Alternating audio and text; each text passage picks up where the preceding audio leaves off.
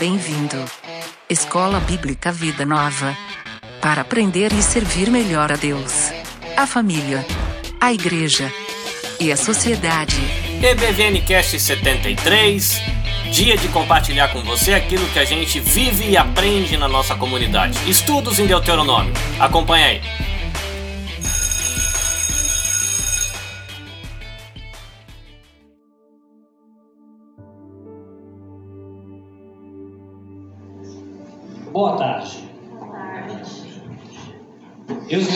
Hoje pela introdução. Né? Eu trabalho sempre em parceria, às vezes o Rogério faz a introdução e eu faço o desenvolvimento. E a gente combinou hoje eu faço a introdução e ele faz o desenvolvimento. Então eu começo com uma pergunta muito espiritual. Qual é o nome do personagem da Disney que a Elisa mostrou semana passada? Muito bem. Uma resposta, que coisa linda. E a Elisa, semana passada, conversou com a gente e trouxe algumas palavras, até tem um slide que talvez você lembre, que a palavra estava invertida, a explicação. E algumas dessas palavras descreviam o tio Patinhas. Quem lembra uma dessas palavras? Ganancioso. Que mais? Egoísta. Avarento. Que mais? Vamos ficar com essas três? O que, que quer dizer ganancioso, tia? Uma pessoa que quer sempre mais. O que, que é um egoísta? Quer tudo para ele só. Quer tudo para ele só. O que, que é um avarento? Quero ver você explicar agora. Pão duro. A garotada não vai entender, né? Mão de vaca, vocês entendem? Pensa na vaca, vaca abre a mão, então a pessoa mão de vaca não abre a mão para dar nada para ninguém. Muito bem. E na semana passada a Elisa conversou com a gente, nós lemos um texto e ela mostrou como nós, como povo de Deus, somos chamados a não sermos gananciosos, a não sermos egoístas e também a não sermos avarentos. Certo?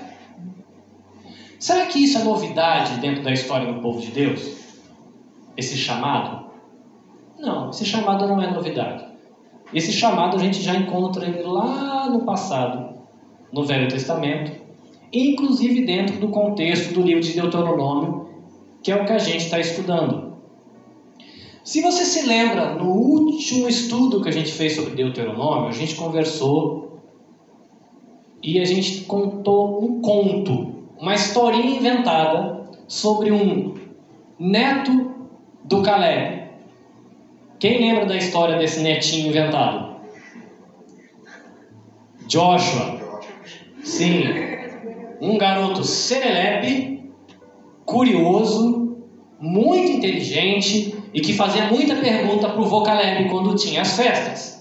Porque nós estudamos na outra semana as festas, né? A festa da Páscoa, a festa das cabanas, né? A festa da Páscoa lembrava que Deus era o Deus que tinha livrado eles da escravidão, livrado eles da morte lá no Egito. A festa das cabanas lembrava que Deus tinha cuidado deles 40 anos no deserto. Então eles eram chamados a lembrar nas festas de que eles receberam de Deus liberdade, receberam de Deus cuidado. E Joshua vivia fazendo pergunta para o vô Caleb. Né? Enchia o vô de pergunta nas festas. Só que Joshua ficou criança para sempre. Joshua ficou adolescente.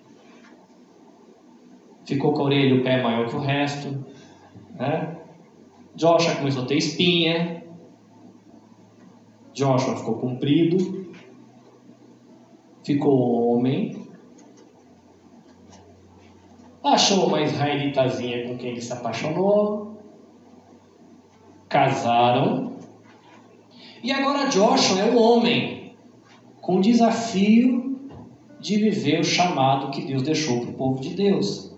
Qual era o chamado para o povo que estava ouvindo os sermões de Moisés lá em Deuteronômio? O chamado deles serem luz para as nações da terra e serem bênção para todas as nações da terra. Agora Joshua cresceu o Vocaleb, cresceu ouvindo o Vocaleb contar histórias sobre quem Deus era, como ele tratava o seu povo, o que ele fazia. E agora Joshua tinha o desafio de ser luz ele mesmo, porque ele não era mais uma criança, agora ele era adulto. Agora ele tinha uma esposa, daqui a pouco ele ia ter filhos. E como é que Joshua ia brilhar a luz de Deus para as pessoas à sua volta? E essa resposta a gente vai encontrar parte dela na mensagem de hoje e parte dela na próxima mensagem, onde nós vamos falar de atos de misericórdia. Um povo que recebeu coisas de Deus como o amor, a salvação, o cuidado, e são chamados a refletir isso, mostrando para o próximo. Ama seu próximo, como você se ama, e assim como Deus te ama. E para a gente conhecer um pouco do que são esses atos de misericórdia, como é que Joshua viveria como luz das nações, com o chamado que a gente também tem, né? Jesus fala, nós somos sal da terra e luz do mundo. É aqui que entra o Rogério, e ele vai contar um pouco sobre o que Joshua vivia, lembrando que é um conto, você não vai achar a história dele na Bíblia, enquanto o povo de Israel, depois que ele entrou terra. Bom, boa noite mais uma vez. Convido os irmãos a abrir a Bíblia em Deuteronômio, capítulo 14, versículos 22 a 29. A entrega dos dízimos. Separem o dízimo de tudo que a terra produzir anualmente. Comam o dízimo do cereal, do vinho novo e do azeite, e a primeira cria de todos os seus rebanhos na presença do Senhor, o seu Deus, no local que ele escolher como habitação do seu nome, para que aprendam a temer sempre o Senhor, o seu Deus, mas se o local for longe demais e vocês tiverem sido, sido abençoados pelo Senhor, o seu Deus, e não puderem carregar o dízimo, pois o local escolhido pelo Senhor por ali por o seu nome é longe demais, troquem o dízimo por prata e levem a prata ao local que o Senhor, o seu Deus, tiver escolhido. Com prata, comprem o que quiserem: bois, ovelha, vinho ou outra bebida fermentada ou qualquer outra coisa que desejarem então, juntamente com as suas famílias, comam, alegrem-se ali na presença do Senhor, o seu Deus. E nunca esqueçam dos levitas que vivem em suas cidades, pois eles não possuem propriedade, nem heranças próprias. Ao final de três anos, tragam todos os dízimos da colheita do terceiro ano, armazenando-os em sua própria cidade, para que os levitas, que não possuem propriedade nem herança, e os estrangeiros, os órfãos e as viúvas que vivem na sua cidade venham, venham comer e saciar-se, e para que o Senhor, o seu Deus, os abençoe em todo o trabalho das suas mãos. Amém? Vamos fazer uma oração? Senhor Deus, te agradecemos, ó Pai, por estarmos aqui reunidos na tua presença, Senhor. O Senhor possa trazer a tua palavra para nós hoje de forma clara, cristalina, Senhor, que nós podemos é, entender a, a, tua mensagem, Senhor, e que a sua mensagem, a tua palavra seja edificante em nossa vida, Senhor. Oramos assim em nome do Senhor Jesus. Amém. Amém. Então, sobre os dízimos, é, para a gente entender um pouco a, essa mecânica do dízimo, a gente tem, tem, que dar um passinho atrás e entender por que, que aqui no, no texto eles falam dos levitas, para levar dízimo aos levitas. Por que, que tinha que levar os dízimos para os levitas? na separação, da, quando o povo de Israel é separado em 12 tribos, os levitas eles não recebem terras. Quando eles entrassem em Canaã, Canaã eles não receberiam terras. Né? E a família de Arão seriam sacerdotes. Então, para a gente entender por que, que eles seriam sustentados pelos dízimos, é porque na divisão das terras de Canaã, os levitas não receberiam herança, né? E o dízimo, essa foi uma foi uma discussão essa semana, foi um pouco difícil da gente entender, mas estudando a gente acabou descobrindo que na verdade eram dois dízimos, né? Então o dízimo era dividido da seguinte parte: o primeiro dízimo ele era levado ao templo ao tabernáculo, né? Na época, nessa época ainda não tinha tempo. E esse primeiro dízimo ele era levado aos levitas e seria dado para os sacerdotes fazer sacrifício em holocausto pelos pecados dos israelitas. E o que sobrassem desses dízimos, os levitas poderiam ficar com ele e comer. Dessa parte que os levitas ficam com eles, eles também têm que dar esse dízimo para os sacerdotes, que no caso seria a família de Arão. Né? E aí tem um segundo dízimo. Esse segundo dízimo, eles também levariam ao templo, né, ao tabernáculo, só que aí ele era para se para celebrarem e comerem todos juntos, todos em família comerem. E o texto ele cita para não esquecer dos levitas, dos órfãos e das viúvas, né? Esse segundo dízimo, ele teria que parte dele ser armazenado na casa, porque era levado no primeiro ano, no segundo ano, no terceiro ano não era levado para o templo. Ele ficava na cidade e era distribuído para os levitas, os órfãos e as viúvas.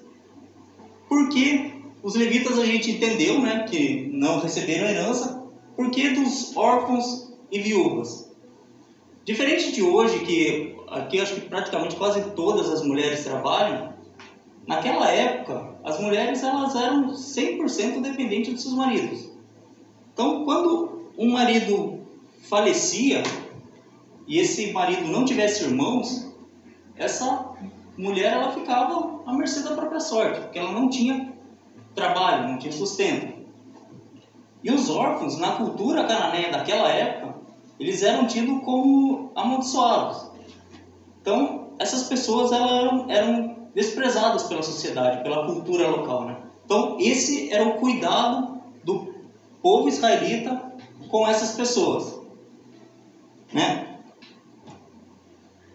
O... E dentro desse texto aqui, a gente pode tirar algumas lições que a gente pode levar para a nossa vida no dia a dia que a gente vai tentar aprender hoje. Opa, volta de patinhas. Quando era levado esse, esse dízimo, eles não levavam qualquer dízimo.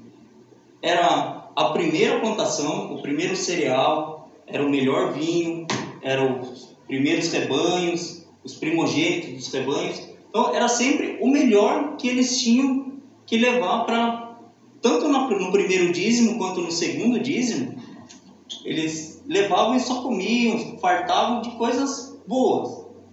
Então, olhando esse texto, ele ensina a gente, quando você vai fazer uma oferta, você tem que ofertar sempre o melhor que você tem. Você, quando você vai praticar um ato de misericórdia, você não deve dar alguma coisa que tal que é usada ou que às vezes está na sua casa lá te atrapalhando, encostado num canto e aí você está doido para achar alguém para querer aí porque vai vai livrar da tua casa lá. Não é, é, eu sei que aqui tem algumas mães né, que têm o costume de, de, de passar roupas, que, que, não é esse o caso. Isso é o caso de você aproveitar as roupas, não, não é esse o caso. Aqui a gente está falando de ato de misericórdia. Quando a pessoa está precisando você tem que dar o que tem de melhor para aquela pessoa. Aí aquela pessoa, você, muitos podem pensar, poxa, mas se uma pessoa está necessitando de roupa, você é muito melhor você dar uma roupa usada do que essa pessoa não ter nada. E realmente é verdade. Para quem não tem nada, uma roupa usada vai servir, é melhor do que não ter nada. Mas se essa coisa usada, ela vai se alegrar, imagine se fosse nova. Né? Mas esse ainda não é o principal problema. O problema é o coração da gente, é a intenção com que você dá aquilo. Eu vou, eu vou contar uma, uma história para vocês que acontecia na minha igreja local lá no Brasil. A igreja tinha um, uma campanha que todo mês os, os membros da igreja eles doavam produtos, doavam é, produtos não perecíveis para fazer uma cesta básica. E essa cesta básica ela era destinada primeiro para as pessoas da, da comunidade ali, da, da igreja, que estava passando por alguma dificuldade, ou para algum pobre, alguma pessoa que estava em dificuldade. E aí eu olhava, assim, aquela cesta e ficava pensando, quando você vai doar na, na, na, igreja um produto, você vai lá e compra o sabão em pó o mais barato que tem. Mas na sua casa você não usa aquele. Eu não sei, eu não, conheço marcas aqui no Japão. Mas se fosse no Brasil, você na sua casa você compra, você usa o Omo. Aí quando você vai doar, é o, é o mais baratinho lá, de Reacuém. E não é o problema de ser o mais barato, mas é a intenção que está dentro do coração da gente. Né? Quando o, esses israelitas iam, eles iam levar para celebrar em família esse dízimo, eles não se preocupavam em poupar. Era o melhor cereal, era o melhor vinho. E era esse sentimento de você dar o melhor que eles tinham dentro do coração. Eu acho que é esse o sentimento que o cristão deve ter no coração. Você querer sempre dar o melhor para o seu próximo. Uma outra coisa que a gente pode tirar dessa lição aqui, o texto ele fala aqui que quando uma cidade for longe demais, é, você pode até, e Deus abençoou bastante, você pode até vender o seu dízimo por prata e comprar um, um dízimo lá próximo ao templo. Então essas pessoas, elas vinham de longe, ela, a entrega dos dízimos, ela iniciava as festas das, das, peregrinações, que eram as festas que os povos, que o povo vinha da, de todas as regiões para se reunir no templo central. Então isso aí demorava tempo. Não é igual hoje em dia que você pega um Shinkansen em, duas, três horas você está em Tóquio. Demandava tempo. Tinha a festa em si demorava sete dias, mas o, só o caminho de ir e voltar também poderia ter demorado dias nesse, nesse caminho. E eles iam com alegria no coração tirar esse tempo para chegar lá e celebrar junto com seus compatriotas, seus irmãos na fé. Isso traz para gente, a gente pensar que a gente também deve demandar tempo com os nossos irmãos. Né? É comum na igreja a gente ter grupos que têm mais afinidade, né? os pescadores, pessoal, as mamães que têm os filhos na mesma idade. Então é comum a gente ter esse tipo de afinidade. E a gente deve gastar tempo com essas pessoas. A gente deve celebrar junto. Né? Agora é verão, convida, me convidaram para almoçar na casa hoje. Mas devem, devem ter essa relação com os irmãos, gastar tempo com, com os seus irmãos. Né? Celebrar junto, se alegrar junto. E chorar junto também. Quando você vê um irmão que está passando por dificuldade, né? Pô, nós tivemos aqui o Humberto orando por nossos irmãos bastante, com bastante dores, né? Sabe, eu acho que é legal você tirar um tempo para você chorar junto com seu irmão, para você sofrer a dor dele, para você tirar tempo com quem está necessitando de ajuda. Que às vezes não demanda é, Nenhuma provisão financeira disso, é somente tempo. Por exemplo, a, a Ritome falou que está com, com dor na mão. Eu, como homem, não é de bom tom ligar para ela, eu sei que ela é casada, eu também sou casado. Mas eu posso tirar cinco minutos do meu dia para me orar pela Ritome. É cinco minutos que eu ganho do meu dia orando pela vida dos nossos irmãos. Sabe, eu acho que é essa preocupação com o tempo. Eu sei que quando a gente fala de tempo, a primeira coisa que vem na nossa cabeça é aquela desculpa de sempre. Eu não tenho tempo. Ah, minha vida é muito corrida. Eu faço muito zangueô. Ah, mas não sobra tempo para nada. Já tenho que chegar em casa, tenho que lavar roupa, eu tenho que limpar a casa, tenho que fazer bentô, mas os israelitas que tiravam todo esse tempo, também não era fácil a vida deles. Para quem já trabalhou ou conhece alguém que trabalha na agricultura, sabe que não é só jogar a semente lá e depois ir buscar o fruto. Você precisa preparar a terra, precisa cuidar, precisa. Nessa época eles tinham vinhas, né? Manda poda, né? na, na, nos rebanhos, você tem que dar comida, se tiver doença, você tem que cuidar. Para as mulheres que falam que lava roupa, não tinha máquina de lavar roupa naquela época. As mulheres tinham que ir no rio lavar roupa. Né? Para fazer o almoço, para preparar o bentô, não tinha torneira, água na torneira. Tinha que ir para postos, às vezes distante da sua casa, carregar aquela jarro pesado, era trabalho das mulheres. As mulheres israelitas tinham bastante trabalho, irmãs. Não era fácil a vida delas. E mesmo assim, eles achavam tempo para gastar com seus irmãos. E é importante a gente ter essa consciência e destinar tempo para os nossos irmãos. Orar pelos nossos irmãos. Não tem coisa que, sabe, o quão bem faz você chegar para um, um irmão chegar para você e falar: meu irmão, essa semana eu vou orar todos os dias. Eu vou acordar cinco minutos mais cedo, vou dobrar o meu joelho do lado da minha cama e vou orar pela sua vida. Isso é muito bom, é muito gostoso a gente ter um irmão que faça isso pela gente, faz muito bem, né? E não demanda custo nenhum, é só o tempo que, que a gente demanda. E esses israelitas, eles nos mostram que isso era importante, que isso era um mandamento de Deus. Então, Deus também achava importante você ter esse tempo de comunhão entre os irmãos.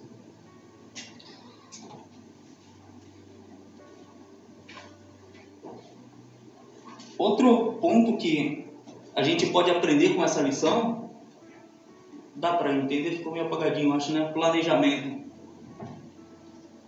O segundo dízimo, como expliquei, o primeiro ano ele era levado no tempo, no segundo ano também, no terceiro ano ele era distribuído nas cidades para os levitas, para as viúvas, para os órfãos, os estrangeiros. Aí o quarto ano também era levado pro, pro, pro tempo, o quinto ano, no sexto ano a mesma coisa. A cada três anos era distribuído nas cidades para os levitas, os órfãos e as viúvas. E no sétimo ano não se plantava, era o descanso da terra. Então você tinha que ter um planejamento, porque se você não tivesse um planejamento no primeiro, no segundo ano, você não ia ter o que doar no terceiro ano, não ia ter o dízimo para levar no terceiro ano. Isso demanda um planejamento da gente. A gente é a mesma coisa. Né? Eu até coloquei a imagem de um cofrinho. Eu acho que é. Eu não sei se é 100%, mas é, é bastante comum. Quase todo mundo, pelo menos alguma vez na vida, tentou fazer um cofrinho de moeda. Seja para fazer uma viagem, trocar de carro, comprar um, alguma mobília para casa. E o que eu acho interessante do, do, do cofrinho é o seguinte: no primeiro mês você fica todo empolgado. Toda moeda que você acha, você sai caçando na casa, toda moedinha, pá, no cofrinho. No primeiro mês você vai lá e junta 10 mil ienes.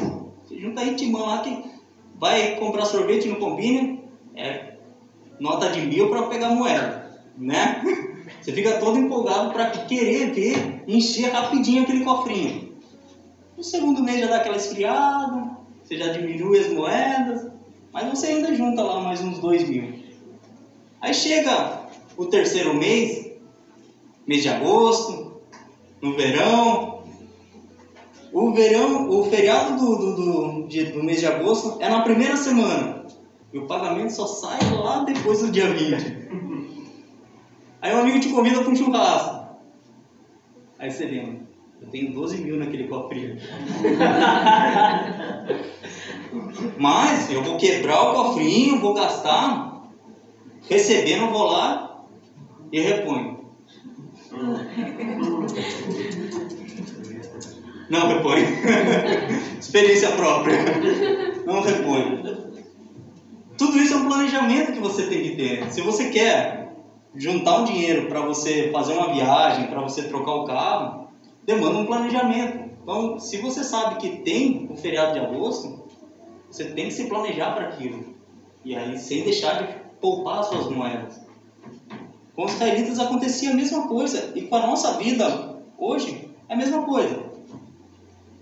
Se a gente quer praticar um ato de misericórdia com o irmão, ajudar o irmão, às vezes tem alguma campanha que você até sente no coração vontade de, de, de doar, de fazer uma, um ato de misericórdia, mas se você não tem um planejamento estruturado para aquilo, só fica na boa intenção.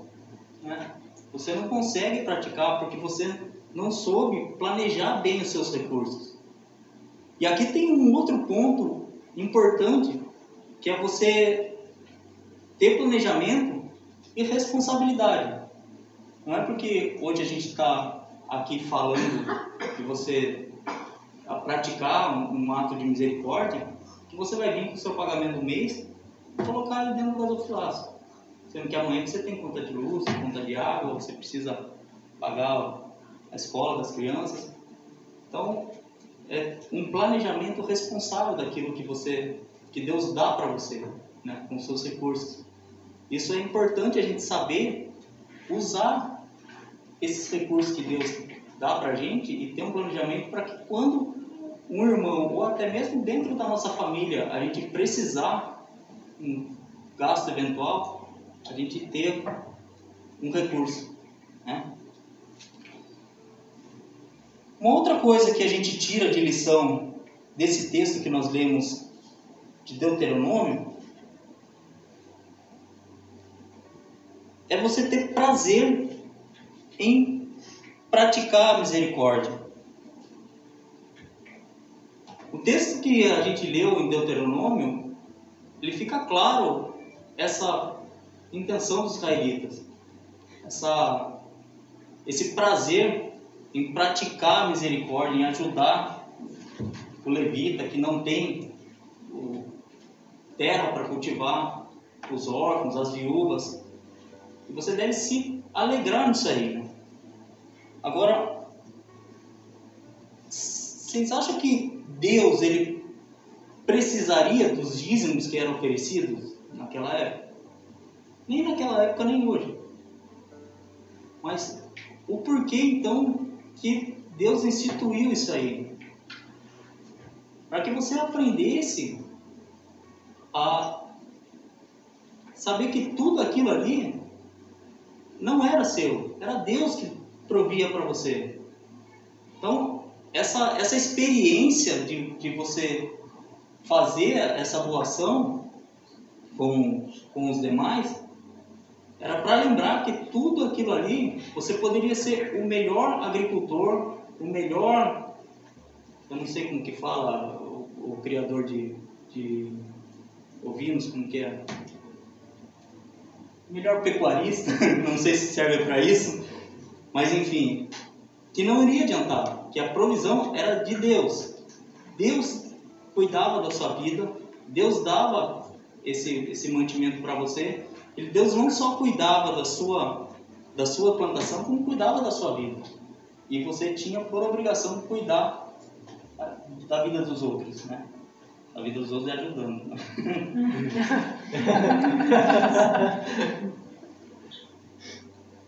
e para a gente caminhar para o final, eu acho que todo cristão ele tem que ter um coração generoso. Não dá para entender um crente, um cristão, que não tem um coração generoso. Porque se você tem um coração regenerado, um coração mudado por Cristo, o ministério de Cristo, todo ele é voltado para os pobres, para os mais necessitados. Então, o coração do crente ele tem que ser generoso. E para a gente entender como é essa, essa, essa generosidade, né? o que é generosidade, eu eu vou contar uma coisa que eu ouvi de um pastor que não sei se se vocês já ouviram essa essa ilustração, é, na verdade é um, ele conta que ele leu num livro que para você aprender o que é ser generoso, para você aprender a ser generoso, o conselho que ele dá é você compra um vaso de vidro. Pode ser para quem tem um pouco mais de dinheiro de cristal, ou pode ser do Viatlane, mas ele precisa ser de vidro transparente. Aí você coloca na sua casa, um lugar que você sempre passa, que você sempre está caminhando, e enche de terra.